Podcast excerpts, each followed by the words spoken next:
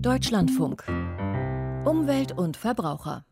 Die steigenden Energiekosten sorgen aktuell für hitzige Debatten und drohen auch die Akzeptanz der Klimaschutzmaßnahmen in Frage zu stellen. Das muss nicht sein, sagen 60 renommierte Wissenschaftlerinnen und Wissenschaftler, die in einem offenen Brief von der neuen Bundesregierung fordern, die Potenziale der Energieeffizienz einfach mal besser zu nutzen. Ich bin nun mit einem der Unterzeichner dieses offenen Briefes verbunden, mit Professor Peter Hennecke. Er ist der ehemalige Präsident des Wuppertal-Institut für Klima, Umwelt und Energie. Herr Hennecke, welche Energieeffizienzmaßnahmen werden denn nach Ihrer Ansicht und den anderen Unterzeichnenden nicht ausreichend ausgeschöpft? Beginnen wir mal mit den Energiepreissteigerungen und wie man sie dämpfen und ganz vermeiden kann. Wenn man Energieeffizienz in allen Bereichen systematisch vorantreibt, ist das die robusteste, die beste und die preiswerteste Maßnahme, um auf auch zukünftige Energiepreissteigerungen zu reagieren. Nehmen wir Gebäude. Wir haben eine energetische Sanierungsrate pro Jahr von 1 Prozent. Wenn wir aber Klimaschutz und Klimaneutralität wirklich ernst nehmen, dann muss die energetische Sanierung auf mindestens 2 Prozent pro Jahr angehoben werden und bei der jeweiligen Erneuerung, etwa äh, der Fassade oder der Fenster oder des Daches, jeweils die beste äh, Technik umgesetzt werden. Aber auch im Strombereich können wir bei Haushalten den Strombedarf etwa auf ein Drittel reduzieren, wenn wir marktbeste Energiegeräte einsetzen. Auch bei der Industrie gibt es noch große Potenziale, geschätzt etwa 20 Prozent. Also von daher, es mangelt nicht an Potenzialen, sondern an der Umsetzung. Bei der Umsetzung gibt es aber, wenn ich jetzt gerade auf den privaten Sektor schaue, große Probleme. Zum einen bekommt man kaum Handwerker, zum anderen ist es ja für die Umwelt auch nicht so von Vorteil, wenn ältere Geräte schnell entsorgt werden, um dann energieeffiziente Geräte anzuschaffen, oder? Also Training, Ausbildung, Fortbildung ist eine wesentliche äh, ergänzende Säule. Das brauchen wir jetzt unabhängig vom aktuellen Handwerkermangel, äh, weil die Energiewende natürlich eine ganze Reihe von äh, zusätzlicher Professionalität erfordert. Das ist aber auch gut so, weil es Beschäftigungseffekte schafft und an anderer Stelle, wo Beschäftigung wegfällt, äh, wegfällt kompensieren kann. Mhm.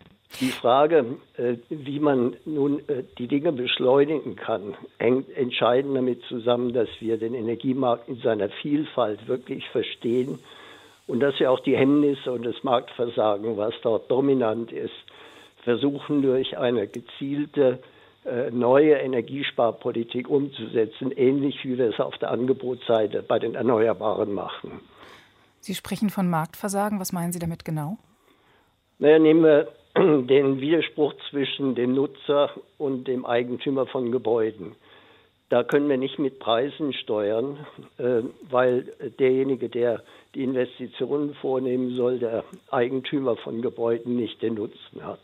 Da brauchen wir andere Instrumente, um die Dinge voranzubringen.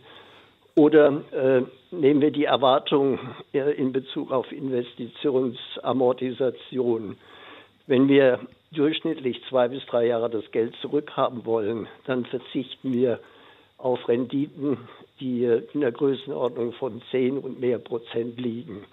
Also hier versagt der Markt.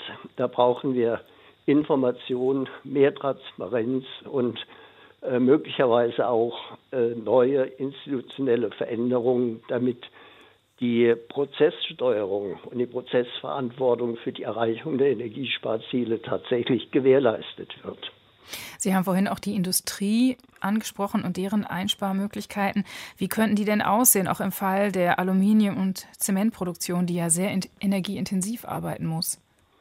Man muss unterscheiden zwischen der Veränderung von Prozessen, wenn wir Klimaneutralität bei energieintensiver Industrie, also etwa Stahl, Chemie, äh, tatsächlich erreichen wollen, dann braucht man Umstellung auch im Produktionsprozess auf Wasserstoff etwa.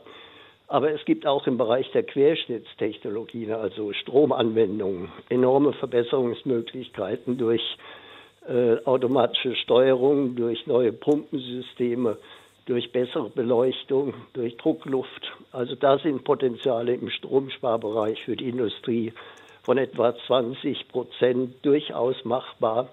und das im Regelfall eigentlich auch wirtschaftlich. Hm. Wie viel klimaschädliches CO2 ließe sich denn einsparen und wie viel Stromkosten, wenn tatsächlich die Energieeffizienz vorangetrieben würde? Also alle Szenarien, die wir haben für die Bundesrepublik, aber auch weltweit, zeigen, dass Klimaneutralität etwa in Deutschland mit einer Halbierung des gesamten Energieverbrauchs einhergeht. Äh, das bedeutet, dass wir auf der Angebotsseite einen Beitrag natürlich durch forcierten Ausbau der Erneuerbaren leisten, aber dann die zweite Säule, die Energieeffizienz in allen Bereichen, in Gebäuden, bei Prozessen, bei äh, Geräten, aber auch im Verkehr, als eine ja, Efficiency First, wie die Internationale Energieagentur Verpflichtung sehen, das heißt, immer vorab prüfen, ist es nicht besser, Energie zu vermeiden, als neue Energie zuzuführen.